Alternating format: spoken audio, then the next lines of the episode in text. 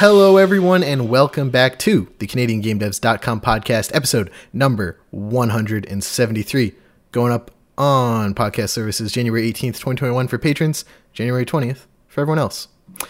This is a weekly show covering all the games made in Canada and the people who create them. My name's Steven, it's spelled with a PH and an A, so you'd think it's Stefan, but it's actually Steven, and joining me, of course, is the other main dude behind CanadianGameDevs.com, Steven, and it's spelled PH and an E, but we say Steve, so Steven and Steve, and no one's quite literally ever been confused. No, never. CanadianGameDevs.com is, of course, supported by our amazing, beautiful patrons over on patreon.com/CanadianGameDevs. You can back us there for Discord perks, 2-day early access to the show, game giveaways, discounts for Canadian gaming events like EGLX, shoutouts at the end of every episode, and the knowledge that you're helping us keep the lights on covering the Canadian game dev scene. And Steve, if you back us at our highest tier, we will shout out any project you want at the top of the show for as long as you want to back us at that generous role, just like our main man Eric Beer. You can check out all of Eric's work over at thebotbook.com, where you can see if they're doing anything you're interested in talking to them about. And we also poll our Discord community from time to time about what they would like to see from us, including interviews, which we are going to be doing a lot more of, Steve, in the coming weeks. I've lined up the next 5 Saturdays we have interviews. I think I'm going to space those out every other Friday. Interviews will go up, hopefully. And we're recording our first one after this with Bioware intern artist Blake Alburn from our Discord, talking to him about his path to game art making, what's it like working at Bioware on Dragon Age 4, and anything else that comes up. And I'm quite excited about it. Me too. Of course, we also want to plug all the Indigenous supports that we've been plugging these past months, year. It's been a while since all that bullshit out here happened with the lobster fisheries. I wanted to plug all the ways you can help support the Indigenous movements across this land, like Land Back Lane in Ontario, the Wet'suwet'en in BC, and the Mi'kmaq out here on the East Coast. All those links are at the top of the show notes. Please consider supporting, and if you want the game angle on that, Night of the Indigenous Devs has a trailer, a showcase up on YouTube of a bunch of Indigenous game developers' work if you want to support Indigenous artists. Sounds good, doesn't it, Steve? Sounds great. And some jobs. We've been, of course, plugging Atchemastawanen Games, looking for an intern video game programmer in Toronto, as well as Canuck Play in Peterborough, Ontario, looking for a senior Unity game developer, and 3D modeler. Also in Toronto, Sleeping Giant Interactive is looking for a character animator rigger. And out here, half an hour east of my time zone, Stormy Shore in Paradise, Newfoundland, is looking for a lead 3D artist. Artists, developers, programmers, animators, all those great things on the site, CanadianGameDevs.com/jobs. Wow, that felt like really, like, usually I fumble my words a lot, Steve, you know, like in this little intro area, but that was smooth. You did well. Thank you. How are you doing? We've recording our second episode of 2021. Huge bunch of support on Twitter these past few weeks. We've almost hit 7K. I was joking at the beginning of the month. I was like, hey, what if we hit 7K by the end of the month? But we're on track, honestly. Are we? I haven't checked it in a little bit, but I know like we're 200 away. Yeah. Oh, I know from the Game of the Year stuff, we got like 300 or 400 people just in that like span of the week or whatever. So it was a pretty great start to the year. Not bad, and some pretty big follows as well. Oh yeah, we're at 6,799. Not bad. Ooh, so we lost one since I checked. Boo, motherfucker. If you're listening to this and you don't follow us on Twitter at Canada Game Devs, we post news there. I do the wish list this thread every week, events, jobs, retweets of cool art and random Itch.io projects I find, and all the other great Canadian game dev content that you want in your newsfeed. Let's start with some news, Steve. I got 3 news stories for you this week. I'm going to end with, I would say, the biggest one. But first up, Rogue Star Rescue has left early access on Steam. Long time in development. It hasn't left yet. February. Oh my gosh, we did get an email about that. Yeah. Rogue Star Rescue leaves Steam Early Access next month. Hey, maybe I was just saying that line for all the people listening from February 4th and past 2021. Yeah? That's true. I wasn't. I messed up. I believe it. No. But Shoot Apps in Windsor, Ontario will have their bullet hell tower defense game on Nintendo Switch, PS4, and Xbox One later this year, but leaving Steam Early Access on February 4th. Originally launched in Early Access in March 2019. It's been almost 2 years of Early Access. Good for them. Finally getting out there, launching any game, no easy task. Mm-hmm. What do you think, Steve? I'm excited for them. I haven't... they gave us codes, so we got to play a little bit. We do got to play. So it has multiplayer and whatnot. And I'm excited to dive into it. I think I booted up once, but I had like the laptop on my lap or whatever and didn't have like a mouse. And I'm like, this, I can't play it like this. And you can't. No. So I've had it, I think, since shortly after they launched when they reached out to us. But I haven't played it. You know me, I don't play PC games that much. So this Steam page, Steve, exquisite. I would say one of the best Steam pages I've seen in a while. Art of Rally is still up in my head for doing that cool perspective stuff where like part of the GIF is the same color as the background. So it looks like it's coming out. That was really cool. But Rogue Star Rescue, amazing shiny GIF headers, GIFs that explain the tower defense part, the story part, the online couch co-op. I think this uses Steam's... what's that feature? Oh, no, it is just built-in multiplayer. Because sometimes games that have co-op will use the Steam's like built-in fake couch co-op thing where it just like mirrors your screen to the other person's screen. Yeah, but I'm seeing one of the menus is start, quick tutorial, online co-op, couch co-op. Exactly. So this is using like full-on multiplayer. Yeah. I like how the titles, like weapons and items, heroes and stuff, tower defense, they're actually a GIF because they have a little like sheen that goes across. Yeah. You can hear it in your head. Ooh, so you can see all the different weapons too. So this is what I was saying, like with tower defense with like twin stick shooters and stuff like that. I always like the cooler the weapons you can get, that's like what's fun to me. So the bullet hell and hardness doesn't attract me as much as like just all the like pretty colors and cool weapons and whatnot. So I'm excited to dive in for that. But there is 3 difficulty modes, so I can always there's wimpy. So sign me up. I'm quite wimpy when it comes to games. Me too. Which is why I play walking sims. Congrats to the team. We are excited to cover it on the site more as it launches on new consoles this year. And of course when it launches, we will stream it, won't we, Steve? We can do the online together. Yeah, it's true. When was the last time we streamed a game together, Steve? It was like Dauntless or Apex. It was Apex for Extra Life. Probably, yeah, most likely Apex. I'm thinking also the World War I game where you order any people around. What was it? Oh yeah, Radio Generals. Radio General, yeah. General, sorry. I actually just re-listened to our interview with Michael Long from Foolish Mortals. Because I was looking at her interview section, and that's a good interview. People should go back and listen to that interview because they have a new game coming out called Kaiju Wars that just looks amazing. And I tried the demo for it, and it's so dope. Good shit. Yeah, people should go listen to that interview, and people should also check out Rogue Star Rescue, which has 35 positive reviews on Steam, by the way. So already, hot damn. Do you think there's any funny ones yet? I live for a good funny Steam review. Let's see. Yeah, you really love this, but anytime you point them out, I don't know. I feel underwhelmed when you try to find these funny reviews, to be honest. Good, decent game should be more reviews because it's an addictive game that reminds me of Enter the Gungeon in terms of using experience points to unlock permanent items. That's not funny. That shouldn't be tagged funny. Let's not look at those reviews anymore.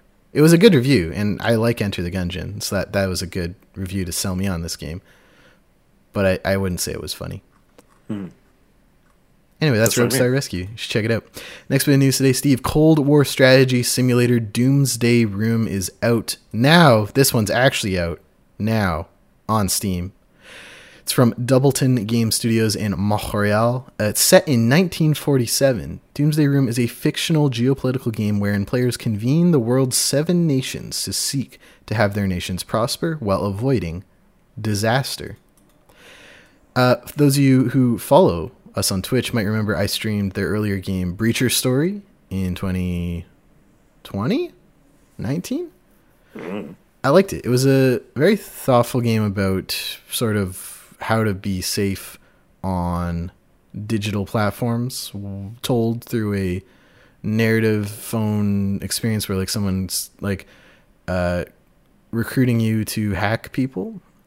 And so through being the other side of it, you get a good idea about what's, good phone etiquette, not etiquette, what's it like, security protocols, you know? This game, nothing like that, Steve. We are now at a round table in front of the big map of the world with the DEF CON going up, and our goal is to make sure everyone stays cool. Cold War, you gotta be cool, and no one blows anyone up. What do you think? We did it for a wish list this a few weeks ago, but yeah, I remember. Any fresh thoughts? It's interesting. There's a bullet point for objectives: plan a coup or help overtake a government. Kind of hitting a little bit closer to home now than like 3 or 4 months ago or whatever. No, I'm excited to dive into this too. They gave us codes too. Did they say there was online, some sort of online portion? Or am I just kind of making that up in my head? It looks You're making that up in your head right now. Yeah, okay. Because the tags are Cold War, strategy, political sim, simulation. So that's some good shit right there. So, and it has a great art style. It's got that like, what would you say this is? This is like 80s, 70s? 80s, 70s, and like spy, like, what's that spy show that everyone fucking loves? Archer. Yeah, it kind of has an Archer look to it of like the 2D characters and just kind of talking in front of like a flat background or whatever, and Archer's a good one. Colors are all very like blue and kind of dark and whatnot. So I dig it. We dig it. Doomsday Room. It's out now on Steam. Check it out. Ew. Next up, Steve, I want to congratulate all the winners of Damage Labs, which we were plugging a while when they were accepting applicants. They just announced their first cohort, studios and founders who are receiving funds through this fund set up through Ontario Craids, Government of Canada, Women's Canadian Foundation Investment Readiness, as well as a bunch of studios that are all chipping in to help fund a new generation of creators. Astro Media, Space Cats, Ecosi Games, who I've started following all these people too now so we can cover their work. Killjoy Games, which funny thing about Killjoy Games is one of the co-founders was my professor in 3rd and 4th year. Oh. And they left Games Academia because Games Academia and academia in general kind of sucks. Lane Digital, Paloma Dawkins, Quill Studios. Didn't Quill do Summer of Shiba Inu? Yep. Oh, that was good. Yep, that's them. Good for them. And they said 3 stealth mode studios who aren't ready to go public yet. Ooh. All of these studios will be sharing more about their teams and projects in the coming weeks. And congrats. I'm excited. DMG helped organize a lot of this with a lot of the funding, or like getting the funding, putting together the jury to pick the first cohort, which hopefully is the first of many. And I'm excited to cover all the work and games that come out of this fund. What do you think, Steve? Yeah, good for them. Congratulations. And yeah, the Quill Studios is the only one that I kind of recognize off the bat, but I'm excited to see what comes out of this. It's pretty sweet. They received more than 60 eligible applications from across Canada, every single one of them deserving of the support. So they got a lot of submissions and stuff. So good, which is good. And good, yeah, good. Congrats to the winners. Congrats. That's it for the news this week. Check them all out. CanadianGameDevs.com. It's time for everyone's favorite segment, Steve. Wish list this. When I started this show, no, I didn't start the show. When I started on this show, you two, you and Brett, would frequently wishlist games while you were talking about them. So I was like, hey, Steve, why don't I just pick 3 games Canadian made, wholly or in part, that usually have Steam pages, but we've, bent our rules a bit in the past for GameJolt or Itch.io, or just follow them on Twitter or sign up to their mailing list. But this week is another trio with Steam pages that you have to add to your wishlist while we talk about them. Every now and then I get an email from GameJolt of just telling me shit that's on it. And every single time I'm like, what the f is GameJolt? Like, I never see that name come up other than these emails that I get. It's not the most, it's obviously not Steam or Epic, which are the monopolized PC game market, but they are there. They gotta get some of those Reddit nerds to post shit or something, because there's a lot of nerds on Reddit. Yeah. First game, Steve. Princess Farmer by Samobee Games in BC. It's coming out in 2021, according to their Steam page. The first line is great. Quote, be the magical bunny farmer you've always wanted to be. Princess Farmer is a charming story meets match 3 gameplay with a host of adorable characters to befriend, mysteries to solve, fashion to collect, smash rocks, make combos, win hearts. This game is as cute as it sounds from the description. They went overboard with the trailers. Like, there's... Oh, these are more like clips. Like, the first, like, 8 parts of their little scroll bar on Steam are little clips. Yeah, they're just, like, 9-second things. That's good, though. Well, I guess it's basically a GIF, right? Because you need to see the match stuff. The coolest part of Match 3 is always when you get a big combo, like, what does the game do? And that first one kind of shows some, like, neat stuff. So this is pretty sweet, actually. I would want this on my phone, though. Is there... I guess we'll go to the Twitter. Is there any talk of a phone version? From princessfarmergame.com just redirects to Steam. Never mind. Yeah, I don't know. I assume, given the horizontal format, although you could just turn the phone sideways, but I'm not sure. Yeah, maybe. Or maybe it's coming to 2021 to PC and consoles. Oh, okay, never mind. Fuck my phone. I'll play it on console. Okay. How would a match game... Put it on Switch. Matching games. I don't have Grindstone yet. I'm waiting for my physical copy. But I assume on the Switch touchscreen, it's great. To be honest, I don't even play Grindstone with the touchscreen on Switch. I play with the Joy-Con. Or with the analog stick. Oh, true. I guess I'm thinking a lot of Matchland, which is like the match game I've played the most, where time is such, like, you want to match really quickly. Yeah, I don't see a timer or anything with this, which is good. But it does combine, like, the Match 3 with the visual novel element. Like, you see in these text boxes of all the different animals you're talking to. Very expressive, beautiful pixel art. That's awesome. Yeah, it looks looks straight out of like a Tiny Toons NES game that I used to play. More colors, obviously, more of a palette or whatever, but like it looks just like an NES game. So this is awesome. Steve, I have to ask: is Princess Farmer from Samobee Games in BC on your Steam wishlist? Yes, it is. Excellent. Next game today on wish list: this Tribes of Midgard by Norsefell in Montreal. I didn't get a good R there, right? Montreal, Quebec.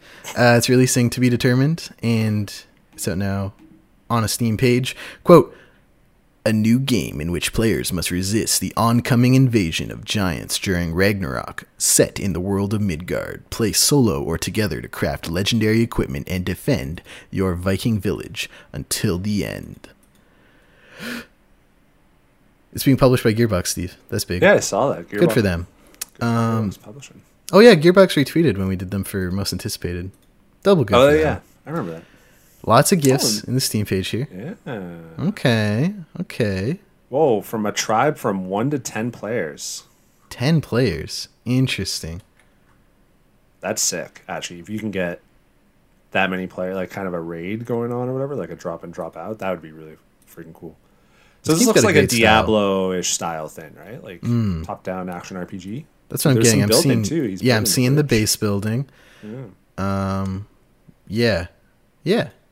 Seeing, and then I've seen the camera really close in on 2 enemies, and then super zoomed out, and there's like a Ragnarok beast with a big flame sword.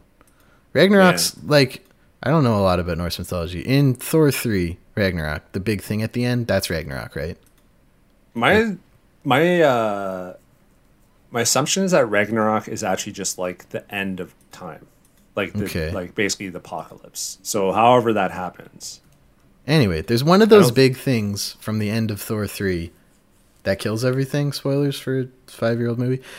In one of these videos that's like super zoomed out. So that's some cool different perspectives on the battlefield. In Norse mythology, Ragnarok is a series of events, including a great battle foretold to lead to the death of a number of great figures, including the gods of Odin, Thor, blah, blah, blah, blah.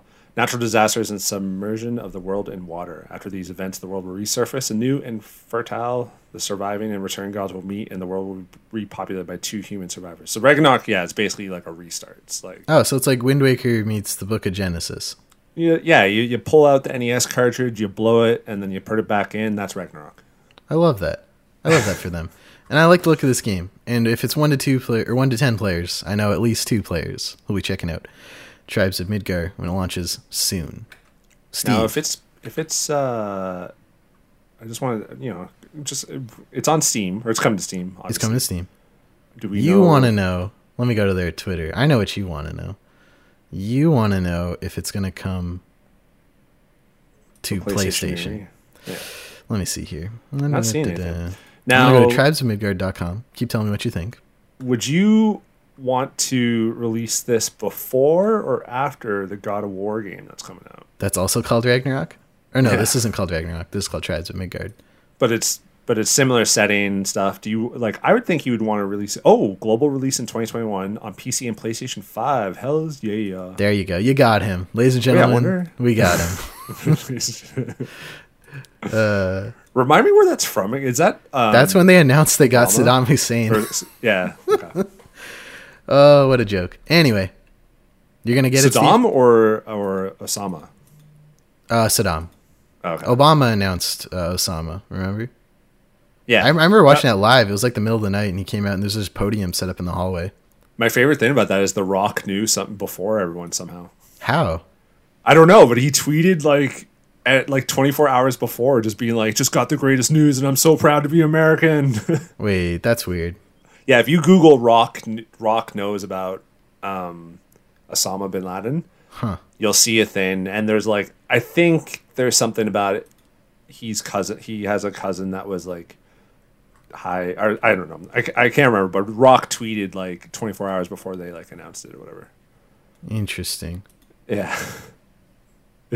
I don't know why he knows, but it's just funny that The Rock would. I just picture Obama calling him. Yeah. Dwayne, I got some good news. We have captured Osama bin Laden and we killed him. It's in the ocean. Bro, let's see. Now, if I'm on Bing. They have Tribes of Midgard as Xbox One, PS4, and PS5. And Wait, PC, what? So. Okay, because when I went to their official press kit, it was also PC and PlayStation 5. So There's a bit of confusion about where Tribes of Midgard is coming to, but I can tell you most likely where it is definitely coming to is Steam, and Steve is Tribes of Midgard from Montreal-based Norsefell on your Steam wishlist. Yes, it is. Excellent. Hold the goddamn phone. I'm holding it. There's a PlayStation. There's a PlayStation page for it. They got that Gearbox money, Steve. Oh, but you can't wishlist from the fucking store anymore. Oh, my God. I hate PlayStation. So on the PlayStation store, they have PS5 and PS4. So okay. So it's not PS5 proper. But they got that Gearbox money, Steve. Well, yeah, no. Okay. Yeah, you got it.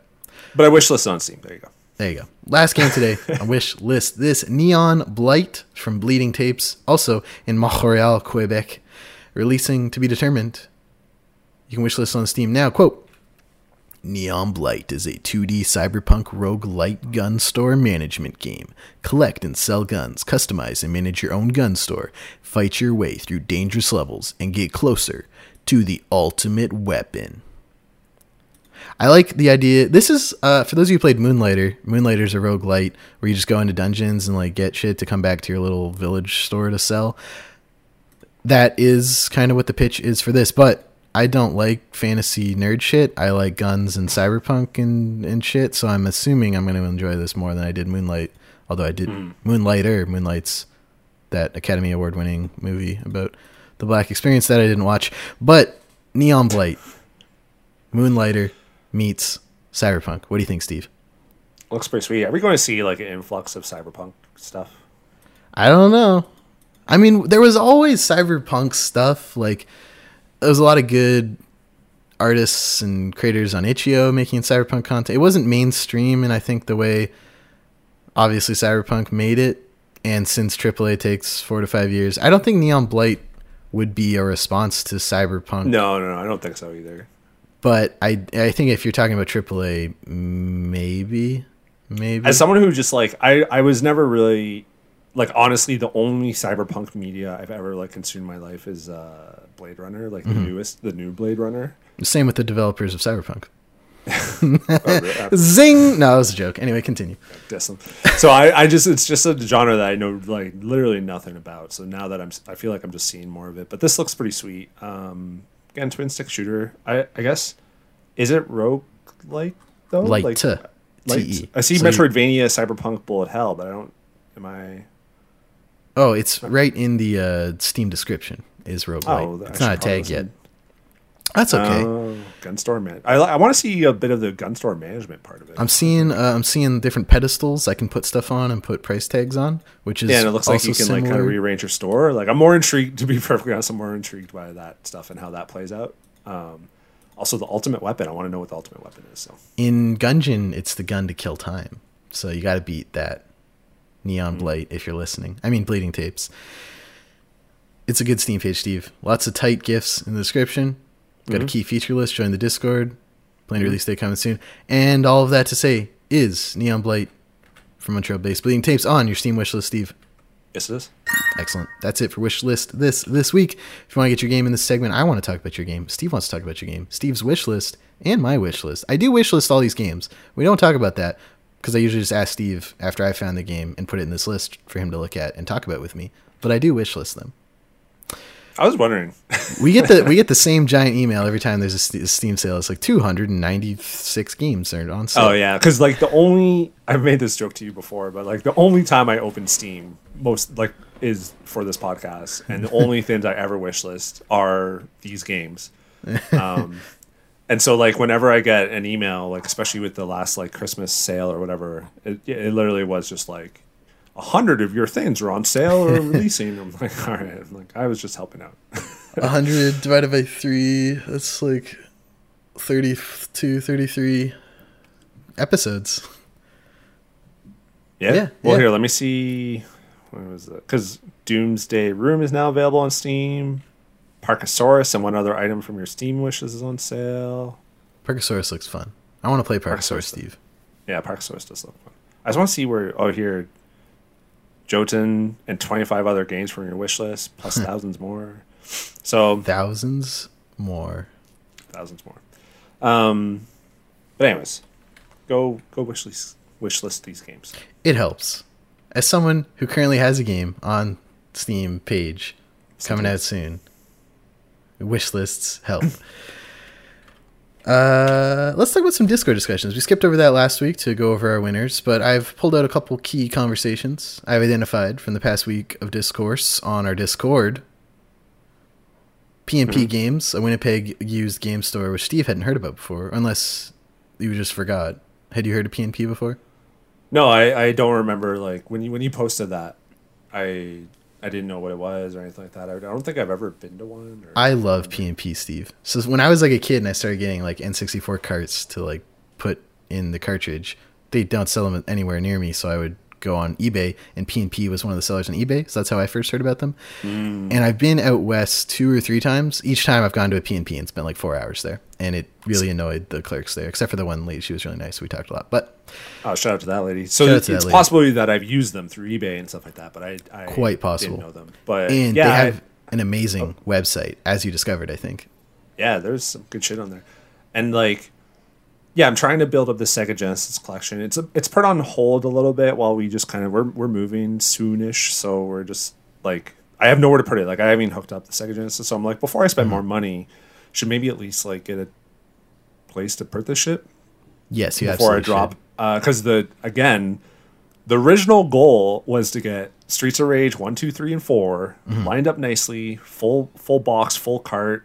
What was it? Clip or. Because it's cartridge.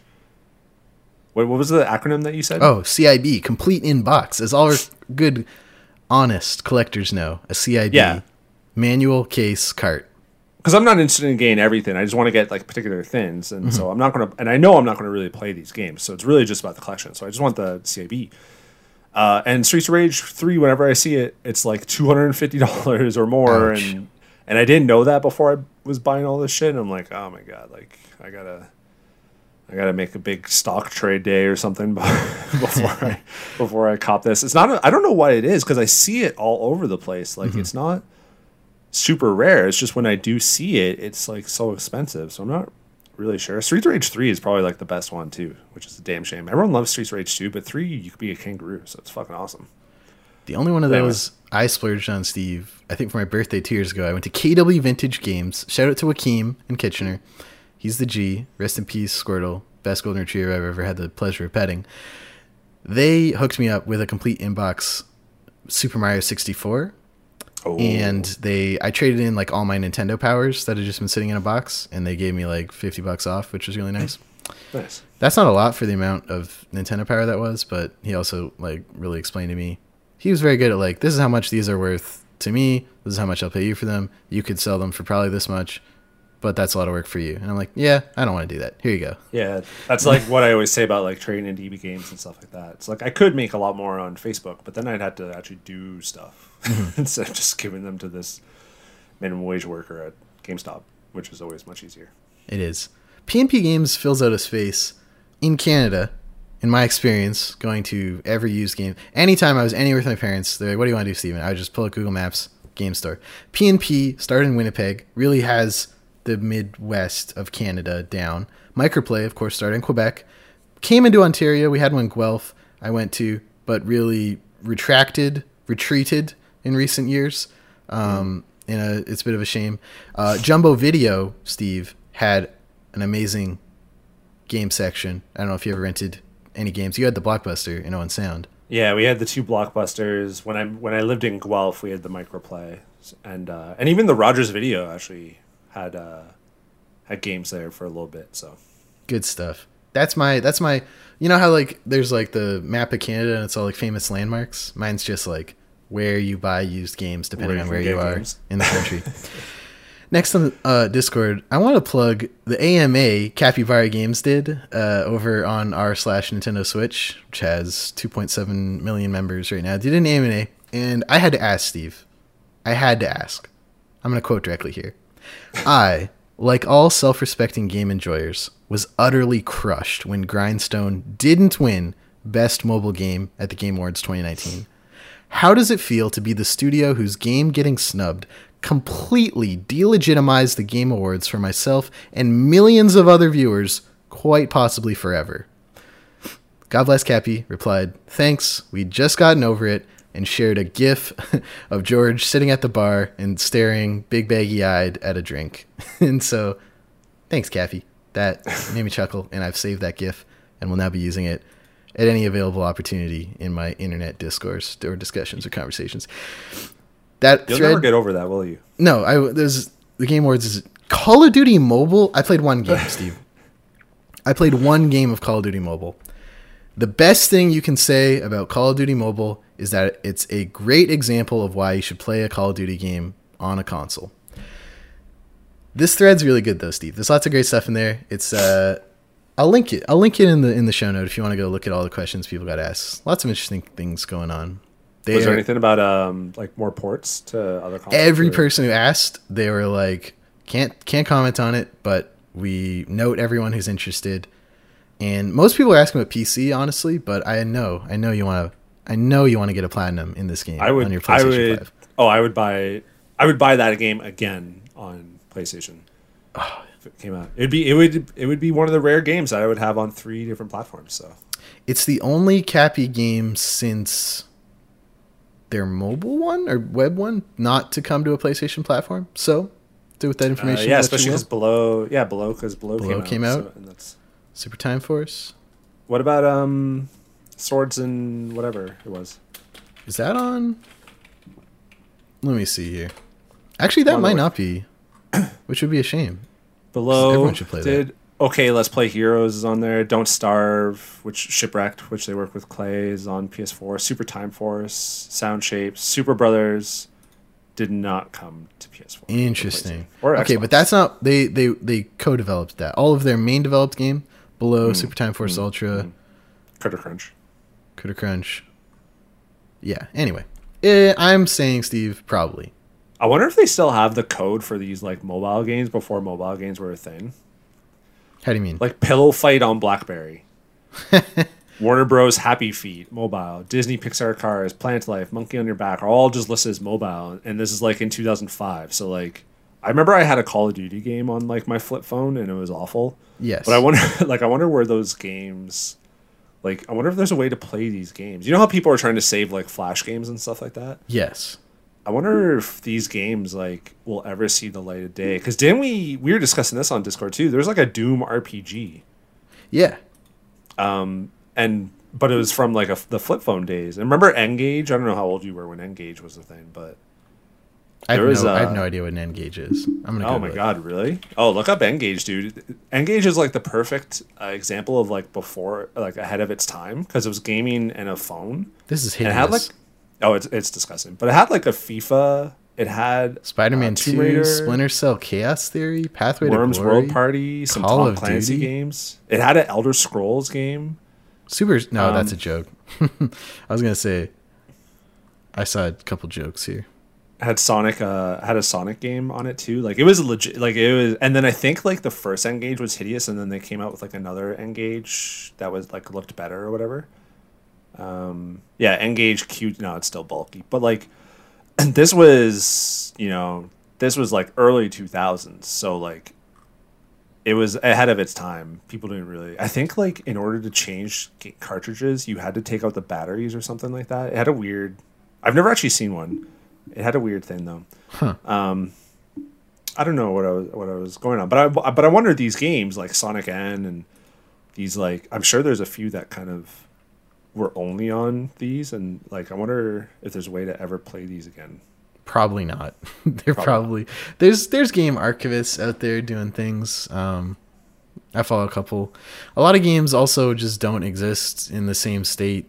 So like there are people who try and like get Fortnite version like 0.1 or whatever the first one, and like MMOs that are now defunct, like that Matrix one. Like those are games that are just a challenge to preserve in any way.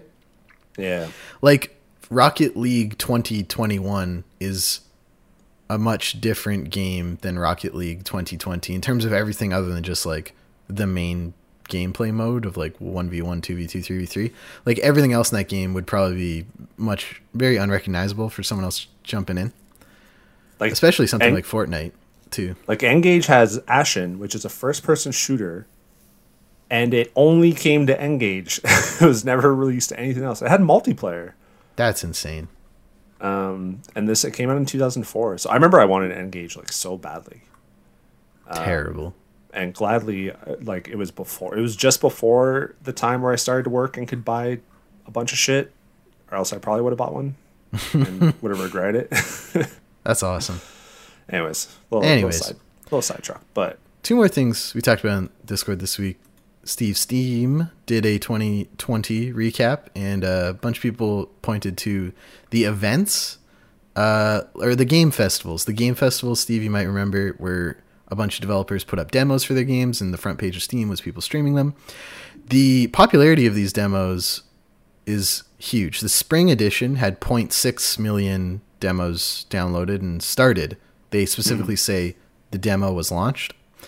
Summer had 3.1 million, and by the fall version, they had 5.1 million. So that's some exponential growth of the Steam Game Festivals. And Dragon Slumber in our Discord was talking about how that was a huge, huge boon for their wish lists. They were on the front page with like 4,000 people watching at one point, and they noted that was very good for their wish lists. So, and for a couple, I think for the summer edition, I did a little thread of all the games, Canadian games that had demos up you could try. So we should definitely try and do that in the future, because demos are a great way to get games. We look at a lot of Steam pages, Steve. Games need to be played, I think, to really, really get it, you know? Yeah. I that's kind of why like demos have kind of are non-existent on consoles anymore. Like I don't even think there's a PS5 game you can get a demo, with the exception of like VR games, because you really need to have like a demo for VR, both like just to see what they're trying to do, but also because I personally would have like, you know, some luck with or I would have like headaches with some games, not others. So you need the demo for that. But I know on Steam it's like much more of a thing. But yeah, on I don't even think there's a PS5 game that has a demo. The demos are also like, people talk about Steam's refund policy. It's a good policy. I think GOG's is much better, and PlayStation and Xbox are now obviously working on it after Cyberpunk. But the demo is a curated experience of the game. Like a refund, like you just download the full game and play a little bit. Demos are like the developers like, this 20 minutes best showcases what I'm trying to do here. And that's what I think is missing. And I hope the Steam Game Festival runaway success means demos are coming back. Every single game that launched on Xbox Live from like the start to whenever Xbox One launched needed a demo to have a Steam page or have a store page. Oh yeah, that's right. I remember that. So, but like again, that's something else developers have to think about. And as someone who's working on a game right now, where we're looking at a bunch of things we have to do, I understand why creating a specific demo. And a lot of times I'm sure it was just like, pull a level out of the third chapter and just, I don't know, put it in there. But I like the demos, Steve. Yeah, I like demos too. To be fair though, I don't know if I ever bought a game because of a demo though. Mm. It's always kind of like a game I'm excited to get and will most likely get anyways, and then I just play it because I'm like, it's like a confirmation.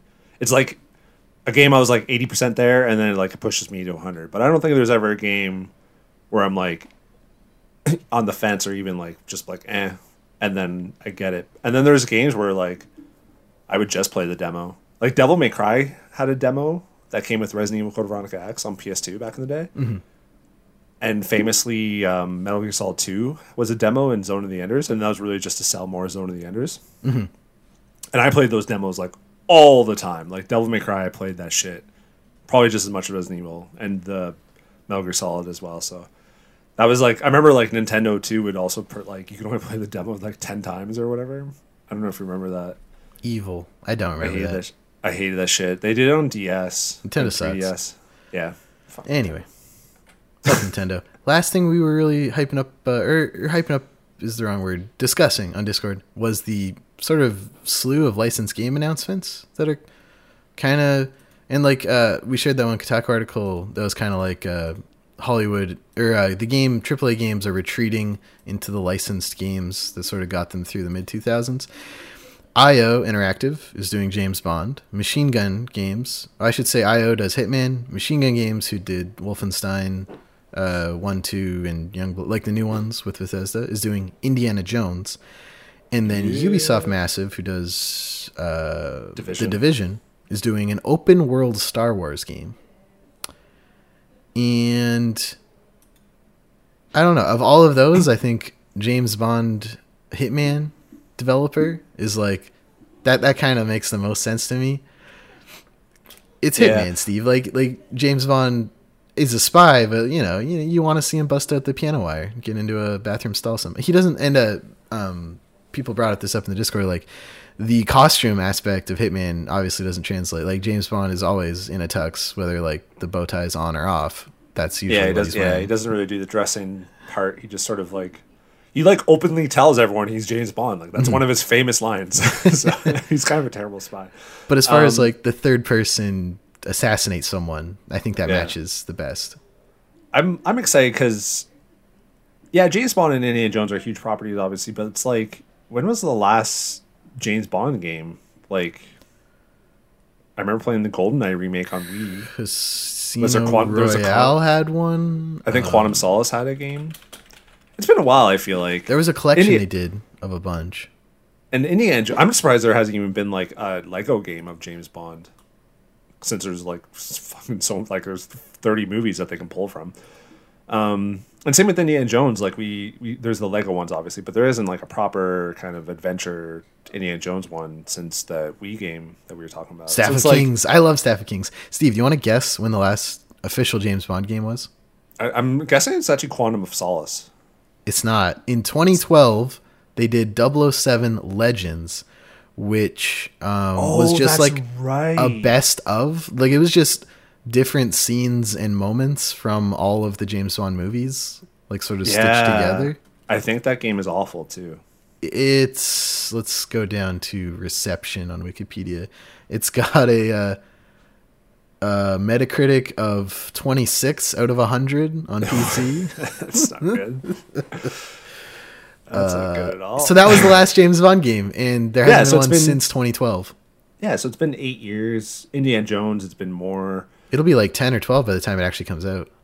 Yeah, exactly. So I'm excited for those things. Indiana Jones especially. That's probably, of the three, that's the one I'm most excited for. Same. Now, Star Wars, like there's, whatever. We used to fucking get a Star Wars game every 6 months. Star Wars is whatever. Yeah. So I'm, I still stand pat on our Ubisoft thing. There's no studio I trust less to make a good Star Wars game. Like originally when EA got the license, I was like, so no good Star Wars games. But I think Ubisoft I would trust slightly less to make an interesting Star Wars game. No disrespect actually a lot of disrespect to the leadership at Ubisoft, but no disrespect for the the many thousands of developers who are going to just make random lightsaber hilts for 10 years of their lives. But I don't look forward to a, especially the Division is like the spreadsheet, the video game. And I know Aaron in our Discord likes to play the Division. Love you, Aaron. I don't like spreadsheet, the video game. I would, if I could, press a single button that just min-maxed everything every time I opened my inventory. Oh, like Marvel's Avengers. Like, yeah, exactly. Look, that was honestly a selling point for Avengers. Like, I saw that button. It was just like press, what is it, like R2 or something, and we'll just do it all for you. I'm like, you just hold square or whatever, and it just like, it prioritizes, like, there's a power level on everything, and so it just prioritizes that. And until you get to like the end game, like, that's all you really need. It doesn't even matter. So I don't want to do that with like random guns in the Division, and I definitely don't want to do that with, I don't know what they're going to make up for Star Wars, different hoodies, like the guy in Jedi Fallen Order, or like different. Yeah, I just hope it's not like more lightsaber shit. Like Mandalorian has kind of proved that you don't really need to have like light, like Jedi, although I'm only 2 episodes in season 2, but like it's about just a dude with some sick armor and some blasters. Like anytime I watch The Mandalorian, I'm just like, why isn't this a video game? Like the dude's literally upgreeing his armor. Yeah, he's flying to fetch quest, you know? Like, yeah, it would be a great video game. Yeah, it would be. So hopefully it's that, but I mean that kind of fits with the Division, like a shooter or whatever. But I think of those 3, I'm most excited for the Indiana Jones one, just because it's been so long. Like I didn't even play that Wii one, so really I don't think I've ever really played an Indiana Jones video game, other than Fate Atlantis, which is an amazing game, but one that's like I'm like never going to play again because it's like a point and click adventure from 1993. So I'm assuming it's not great to play. Baby Steven loved Staff of Kings, and it was one of the first games I was able to get my parents to let me play that had a gun in it, which was cool because he has this little revolver, and there's like a few sequences where like you're in a random shop and you got to like shoot your way out. And I thought I would just play those levels over and over again.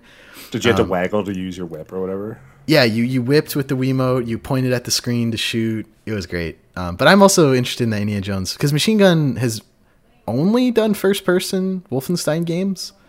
And I think so. Yeah, I think they're created to make that first one. Indiana Jones has to be third person, Steve. Like, I would be impressed if they went first person, like as a direction for that character-driven adventure game. If they went first person, I'd be like, okay, like bold. Let's see how it pays off. But I have to imagine it's third person, you know? Yeah, they've done all the new Wolfensteins that happened, and then a Quake Dimension of the Past, which was probably first person because it's Quake. First person game. So yeah, that's what the big thing with Indiana Jones. I'm like, are they really gonna do a first person Indiana Jones? That would be crazy because essentially Uncharted was the video game Indiana Jones. Like the first 3, all the Uncharted games are video game Indiana Jones, and yeah, like I can only see it third person. So I almost want them to try and do it first person. Just like, what would that be like? But I kind of want them to stay third person.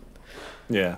I'm excited. I mean, we probably won't see these games for like at least 2 years. No. Yeah, definitely years down the road. Yeah. That's it for our Discord discussion. You should join our Discord. I'll put a link to that starting this episode in the show notes too. Toss that at the top somewhere. I got some events, Steve, quickly. If you're listening to this on the Monday, it comes up. IO Interactive Ontario is doing 2 events on Tuesday, January 19th. Sorry to our Wednesday listeners, and later they're doing a information session on getting into the Asian market, which is the biggest market in games. I was looking at a list of like the top 5 most downloaded games in 2020, and I didn't recognize all of them because they were all games on the Chinese and app stores. But like Steve, like the 10 most popular games in the world right now, we've never played, and that's because they're on the Asian markets. Makes sense. If you want to get your game into that market, check out that Interactive Ontario event. I remember, very random. I remember going to like EGLX with a buddy, and there was like some like shooter game, and they as like advertised as like a sponsor of one of the events, and I don't even remember the name of it, and it was like the most popular game in the world, and my friend and I were like, no, it's not. Like there's no way, and someone overheard us, and they're just like, no, it's played by like 500 million people in the Asian market, and we're like, oh, okay, that makes sense. Yeah, it's that's where you got to be, you know, like quickly becoming the most sought after translator is simplified Chinese. If you look for that anywhere, that's where you want to get your game. The Global Game Jam Online is happening January 27th to 31st. There's locations all across the country in respective Discords. The Interactive Society of Nova Scotia has a bunch of in-person and digital meetup jam sites out here. I'm assuming all the provinces with conservative premiers should be doing online only sites. That was a joke at how badly they're handling COVID. And I think the official website, which is globalgamejam.org, has all those sites. Like location you would go to do the game jam, for those of you who maybe haven't been to one before. But then there's also ways to connect over Discord and stuff and make a game with someone. It's fun. I've done it two times during school. Really enjoyed it. It's fun seeing what everyone makes. And game jams are a great way to fill out your portfolio. Unity Club is returning Monday, February 8th by Dance Bank Games Toronto. And the Dames Making Games annual general meeting, which is open to all members, is the end of February 27th. Just go to dmg.to to see all their events. And joined this Unity Club because I've been dabbling, like just playing around. Nothing worth really even discussing. But I've just been like dabbling, and my friend and I are kind of talking about it. So that's awesome. You did the did you do the rollerball one? No, it's like the one is like a platformer template or whatever. Oh, you go like 2D or 3D platformer? 2D. Okay. They changed their name. It used to be Unity 3D. And then they were like, oh, people like to make 2D games with this. Oh, right. Should have got that IPO, Steve. It's already gone up. I know. Has it? Yeah. You know what skyrocketed is? GameStop, which is... That doesn't make any sense. No sense. I cashed out for a very nice profit. Mm-hmm. And... if I like, you don't know, right? Like, I totally assumed they would fucking fall, mm-hmm. And they just ballooned up. And I'm like, it's like the same time they announced they're closing like 300 stores in North America. Yeah, and it's not worth playing. Like, you can always think like, it's like, hindsight's 20/20, mm-hmm. and so it's always just like, oh man, if I only invested $50,000, I would be able to retire right now. But you can't play that. No, you can't. But sometimes it's just very surprising because I cashed out of Air Canada too soon and stuff like that. Unity is so hard to fucking find on the stock exchange. Anyway, sorry. Continue.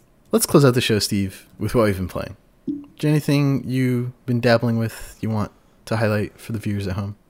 Nothing like major new. I kind of proposed on Twitter like a game that I want to play in front of Sophia, or I can play in front of Sophia, so not super violent, but I can also pause, because like a game like Demon Souls like isn't really gory or anything like that, but you can't pause it.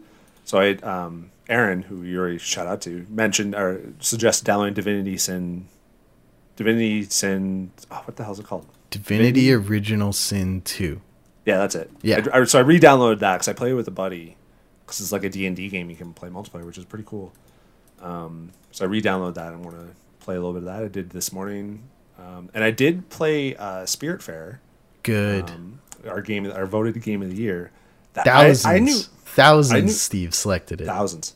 I knew nothing about this game other mm-hmm. than like Thunder Lotus, 2D platformer, blah blah blah. And it's like, it's beautiful and it's mm-hmm. it's so smooth. And I'm like, damn, I wish I had gotten it sooner. I'm only like an hour in, mm-hmm. but like the whole concept of it is just very like warm and cozy, and it's like not stressful. You're just like kids fishing, say, Steve. Yeah, vibes. Oh, is that what the kids say? It's got vibes. Oh, okay, I don't know that. But anyways, you playing on a PC or Xbox? Xbox. You got the PC. Yeah, got the Game Pass. You know, I was like, oh, do I get it on PlayStation? Because I'm more likely to play it. But I'm trying. It doesn't make sense. You got Game Pass. Yeah, I want to obviously throw love to these developers, but like $40, like maybe if it drops down to like $15, $20, I would cop it on PlayStation. Or but like now a physical copy maybe someday. They've done limited run in the past. I have Sundered. I got a physical copy of Sundered from limited run. So, Damn, I remember thinking of going into Unity when it was like $80 and thinking I was too late, and it's now $148. I'm such an idiot. I don't know stock. Don't listen to me about stocks. Don't listen to Steve about stocks. This anyway, Spiritfarer really good, but I haven't really been. I've been kind of just dabbling in random things. Yeah, I don't really have a lot to report back. I don't know. I've been playing Apex every day with my friend, getting the dailies, and that's really all the gaming I can muster at the moment. I did pre-order Cyber Shadow, which is like a Ninja Gaiden. Yes, looking game. First week of February, right? No, last week of January. Oh, okay. And actually, and I'm stoked for that shit. That looks so good. Shovel Knight's, Yacht Club's, who developed Shovel Knight's first publishing game. Yeah, yeah. And basically, it looks like a Ninja Gaiden, like the NES style Ninja Gaiden, which are amazing games. And I was tweeting to someone online. I played Ninja Gaiden on NES all my life. I've never beaten it. It's so impossible. And someone tweeted the final screenshot, because it's also one of the earliest games that has a story. There's cutscenes in it. Mm-hmm. And he posted something that's clearly the ending cutscene. I was just I've never seen this this image in my life. That's awesome. I'm excited for that. The Medium also comes out on Xbox. I got that. I downloaded that already. That's Game Pass. Because they say it's only possible on these new consoles, because it's going to switch. You can switch sort of in Titanfall 2 and Legend of Zelda, Link to the Past. You could switch back and forth between these two areas, but they were set places or where you could do it. The game would do it for you. Yeah. Whereas I guess in the Medium you could do it anytime you want, and you're going to need to do puzzles and shit. So okay, it's running the game twice in the background. It's a lot of memory is being used. Yeah, I don't really I don't know. It's also the very first Xbox S only game, so Xbox X. So, kind of just want to try that out. But excellent. We'll be back with impressions whenever those come out, end of January, and then a few weeks later probably for when's the Medium. I think it's also end of. I think they're both the same week, last week of January. Is the Medium Dontnod? Because they're in Montreal. I didn't look it up actually. Hold on. Nope, it's the Bluebird team who did the Blair Witch game. Anyway. Oh, yeah, you're right. Yeah. So, no. It was originally announced for Xbox 360, PS3, and Wii U in 2012. But Jesus. But for want of better technology, reappeared in May 2020 for Xbox XS title. Huh. Good for them. January 28th, 2021. Well, that's what we will be playing in the future. Yes. New segment. New segment. What we will be playing. That's it. For episode number 173 of the CanadianGameDevs.com podcast, the second episode of 2021, expect more interviews this year, Steve. Lots of interviews I'm very excited about. Just to tease, of course, we're talking to Blake Alburn, artist at Bioware, working on Dragon Age 4. We've also set up interviews with a senior game designer on Warframe, who won our best ongoing Canadian game in the polls this year. Talking to a new co-op, as in everyone's on the same page. You know, we've talked about co-op on the show. Studio, yeah. Not the co-op, K-O-O-P, just a co-op studio, who's also in Quebec. We're also talking to the narrative designer in Heartspace Shipbreaker, a runner-up for Canadian Game of the Year, as well as many other DMs and emails, which are percolating. They're on simmer, Steve. Mm-hmm. Mm-hmm. If you want to help us do more amazing work like this, you can support us over at patreon.com/CanadianGameDevs. Back us there at the credited tier or higher, and we'll toss your name at the end of every episode, like these lovely folks. Thank you so much, Aaron McLeod, Canuck Play David Winter, David Nagy, Eric Beer, go to thebotbook.com. Elizabeth Avery, Hanel, Jean Leggett. Speaking of interviews, check out our interview with Jean Leggett. Jeff Sheffstone, Jeffrey Canham, Graph Metal. Ooh, I saw Jeffrey is putting screenshots up for one of their new games on Itch.io. We should get them on. I'm going to make a mental note right now. Right. If any patrons or viewers listening have ideas for interviewees, let us know as well. Kai Hutchins, Nicholas A. Zorko, Nav from the Academy of Games, Pixelnots_Alex, Sean Hayden, and Stacy H. If you're listening on Apple Podcasts, could you drop us a review? It's just scroll the screen up a little bit. It's right there. Pick some stars, add some words if you want. Helps us out. And if you're not on Apple Podcasts, you can send us your feedback at contact@CanadianGameDevs.com. You can follow us and all our work on Twitter at CanadaGameDevs. Steve and I, personal profiles are linked in the description of at CanadaGameDevs. So check us out there. Go Raptors. Go Raptors. Go. Who's left in football, Steve? Because I'm going to watch the Bills play in a few hours. So aren't they a joke? Is that a joke? No, they were a joke. They're really, really good. Good for them. I'm going Bills. Probably then. The favorites for this game. Go Bills. Who was the one who everyone was joking was still stressed about the Browns? Are the Browns still in? Yeah, the Browns are still in. They've been historically awful as well. Good. Okay, I'm Browns Bills. Whoever's worse, I want to win. Worse historically or worse this year? Worse this year. The Browns were worse this year. Okay, go Browns. Bills were like a top three team this year. So go Browns. I'm excited for them. Browns are going to lose tomorrow, just FYI. What if they don't? And that'd be fun. That's what's funny about it, right? It's like if they don't. I guess. Oh, tonight's basketball. Oh, yeah. Tonight's a good night. Bills, good night for Steve. Leafs and Raptors. Whew. Popcorn. Let's get this shit over with. We'll talk to you next week. Goodbye.